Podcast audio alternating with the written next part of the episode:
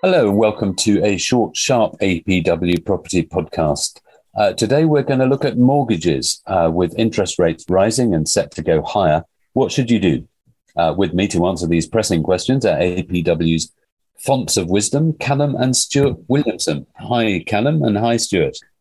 Hey, Paul. Hello, Paul. Hello. Uh, my is Paul Shearer, independent journalist, writer, and property owner, landlord, property restorer, uh, all of those things. Before I start posing the questions, uh, can you explain what this podcast series is all about, Callum? Uh, yes, of course I can. Um, we're basically trying to help give people uh, the tools, education, research, and information they need to make informed property decisions. We help people do that if they want. They don't have to work with us if they don't want to. They can just use our research and information. At the same time, we're trying to hopefully show people that we're just not a boring company, that we all have a bit of personality, um, and there's some real people behind the business as well. Okay, so informing and entertaining, all very Reithian.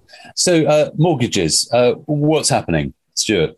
Well, mortgage rates um, are going up around the world in a response to uh, inflation, I guess, really. Uh, in the UK, they've gone up to 1.75%. Uh, in places like New Zealand. The bank rate's gone up to 1.75 rather than the mortgage rate, which uh, usually the mortgages are higher than the bank rate, aren't they? Indeed. You know, I mean, basically offshore, we're looking at about a rate of 3.75 to 4%, which is an increase of about 1% of what we were paying. And, you know, it's happening all over the world in all the major economies, all the OECD econ- economies that have had huge house price growths. Okay, so they're all trying to tackle inflation, and the central bank uh, lever for doing that is raising interest rates, which then has an impact on mortgage rates. Uh, so obviously, that would then mean that now is a good time to check that you're on the best deal, Callum. Yes, that's correct. I mean, I would say, firstly, don't panic. You know, there's a is, some people seem to be panicking, thinking that rates are flying up. They're not flying up, but it is a good time to to check that you're on on the best deal. I mean, broadly speaking uh, you know, there's two broad categories that we can focus on. There's those that are thinking of buying and don't yet have a mortgage. And then there's those that already have a mortgage, either on a fixed rate or a variable rate, you know, and if you're on a variable rate, now represents a good time to perhaps look at a fixed rate. If you're on a fixed rate that's ending, perhaps it's a good time to look at extending that rate. And if you're on a you know you have five years left on your fixed rate, such as myself on a, on a property I just purchased, then there's no need to stress because you've got five years before um, before you need to worry about anything.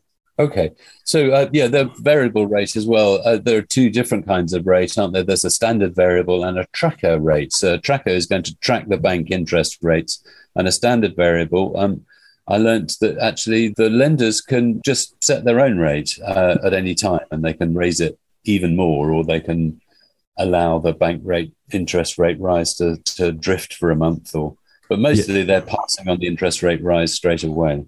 Yeah sorry just on the standard variable rate. That's sort of one you don't really want to be dropping onto. You're, you're looking you know if you get a mortgage offer and you're on a fixed rate it'll say at the end of this two year term or five year term or as stuart pointed out in his market wrap last week 30 and maybe even 50 year terms coming into the UK market, they will say at the end of this fixed term period, you will drop onto the SVR standard variable rate, which is a shocker. You know, you do not want to be on an SVR really because it lets them do whatever they want. It's, it's not tracking, it's just their rate. So if you are coming to the end of a fixed term, then look at um, extending or remortgaging? Yes, I'm just coming to the end of a fixed term. Well, it's not actually, it's the end of a variable rate, uh, but there was a penalty clause attached to it. And penalty clauses are another mortgage uh, must have at the moment from the banks. Uh, they just slap penalty clauses on all over the place. Now, those penalty clauses usually reduce over time. So they might start, uh, even if you're on a fixed deal, they might start at, say, 5% uh, of the repayment cost in the first year and reduced to 4% and 3% and 2% and so on. Uh, but I'm just coming to the end of the uh, deal with the penalty clause. We've applied for a remortgage, uh, but the bank is swamped at the moment. So the time to respond has extended from five days to 10 days to 15 days. And so we still haven't heard from them. Uh, so that's another problem in the market at the moment. Stuart, anything else to add? Yeah, I think really, if you're going to be doing a uh, a mortgage, trying to get a new one, then you're looking at a decision in principle probably within two weeks from a mortgage broker. But then after that, it's going to take you at least three months to complete because you know, shortage of staff in the banks. You know, a lot of people are still working from home, and so COVID is still an issue. So it is a lot longer. So it's important to get your application for a mortgage in as quickly as possible and look at what the best value deals are out there. Because I know, you know, that you, people get deals approved and then they run out before they can actually get them put in place because the banks are taking too long to process, which becomes very expensive and very painful. Yeah, and I, I think that's where it's important to to work with a broker that knows their stuff. You know, if you're working with an expert broker, you know, people hear broker and they sort of think, well, that's going to cost me a lot of money. It's not really. They they get paid by the bank, right? So you're not paying a massive fee to them. You know, 450 quid, perhaps less. And an experienced broker that knows how to work with expats or UK residents or someone in your situation is going to know what lenders like to work with expats in Singapore, what lenders like to work with expats in Hong Kong, what lenders are happy to do a deal on a short notice, you know, if you haven't got much time. So working with a professional will really, really, really help, you know, and it's free to have that discussion with people that that have this knowledge, you know, so do it. It'll also help with the calculation, which is quite complex as well, as to whether, as you say, if you're on a five year deal, um, then there's not much to stress about at the moment. Uh, but it's it's really the interim things. If you're on a deal that's coming to an end in a year or two years' time, how do you work out whether it's best to try and get a new deal now and pay the penalty clause or uh, stay with the deal that you're on? It's quite a complex calculation. Know, it's a case of just banging all the figures in and seeing what works out best. So if you can't do it, then again, a broker will help you do that because that's their job. They are FCA licensed and regulated so it's all above board, squeaky clean. Nothing's going to be suspicious out there. But ask them to help you. And if you, you know, if you like making spreadsheets, uh, which look, there are some people do like making spreadsheets out there, then you can make a spreadsheet and it's fairly simple. You know, you need to put the broker fee in there, the bank application fee, which I've put here one to five thousand pounds, but generally it's one to three thousand pounds. You know, for example, Skipton's big in the offshore market. They're more sort of more costly for expats and they're £2,999. So you've got that, your broker fee, and then you need to look at the valuation of the property, which needs to be done by a valuer. Wow, it's quite technical, isn't it? I mean, I would say look at the fee you've got to pay the broker, look at the mortgage fee, and then look at the difference in the interest payments every month. And if you're a year away, add those interest payments up and the fees, compare it against potential capital appreciation. Or if that's too complicated, don't compare it against capital appreciation. Just look at the fees for a year or two years or however long you've got left. Simple. Yes, sometimes that bank application fee, they will add it to the loan. So your loan increases because the application fee gets added on. And it's quite a complicated calculation because you're also having to make an assumption about interest rates and what they will be in two years' time or a year's time. What is the current market view of what's happening to interest rates, Stuart? Uh, basically, if you look at the swaps market, the swaps market is basically what the industry thinks interest rates are going to be doing in the future. And they basically bet on it like they bet on anything. And so basically they're saying um, that they believe by the middle of next year, rates would have peaked in the UK. And then by Christmas of 2023, they should be starting to come down.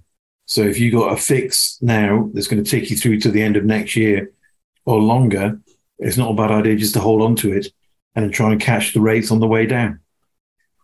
Okay. Uh, one other thing to consider as well, if you do decide to apply for a new mortgage or a remortgage, uh, if it's a buy to let property, there are all those other bits of paper that you need to throw into the mix. You know, your gas safety certificates, your electrical condition reports, and so on. All of those need to be up to the up to date because the bank will ask for them. Sure, they will. I think if you're doing a, a remortgage, um, you know, speaking from working with clients that buy off plan and buying off plan myself, um, you know, generally you don't really need to get all of that together if you're buying off plan because that will be provided by, um, you know, your solicitors when they do their searches and because it, because it's a brand new property, right? All of that will be in the purchase pack ready to go. So I would say it's a little bit easier if you're doing it off plan, you know, as opposed to remortgaging a existing buy to let or a, you know, existing terraced house or whatever it may be. Yeah, one further thing as well is you know if you're if you've had a mortgage for a while, the regulations around HMOs have changed, and uh, you might suddenly find that the property that you didn't realise was an HMO is an HMO, uh, according to the the new regulations that I think came in in 2018. So that would then mean also fresh licenses to the council. Um, and also, councils have introduced selective licensing schemes for rentals in particular areas. Uh, they're basically fee generating and grabbing money where, wherever they can. Uh, so, all of those things you need to look at before you plunge into the mortgage market.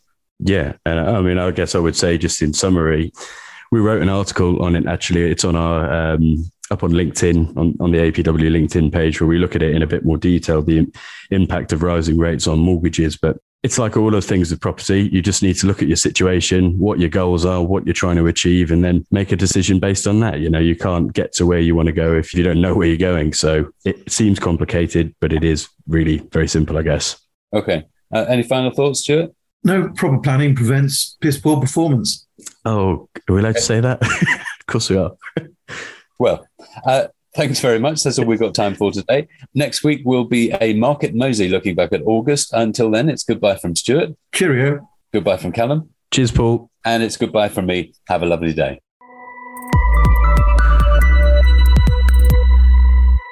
Thanks for listening to this episode of our podcast series produced for APW by Emma Holton at Brilliant Audio. If you enjoyed it, be sure to subscribe, hit like, share it with your friends. If you didn't, keep stum. You can find more episodes in all your usual podcast places.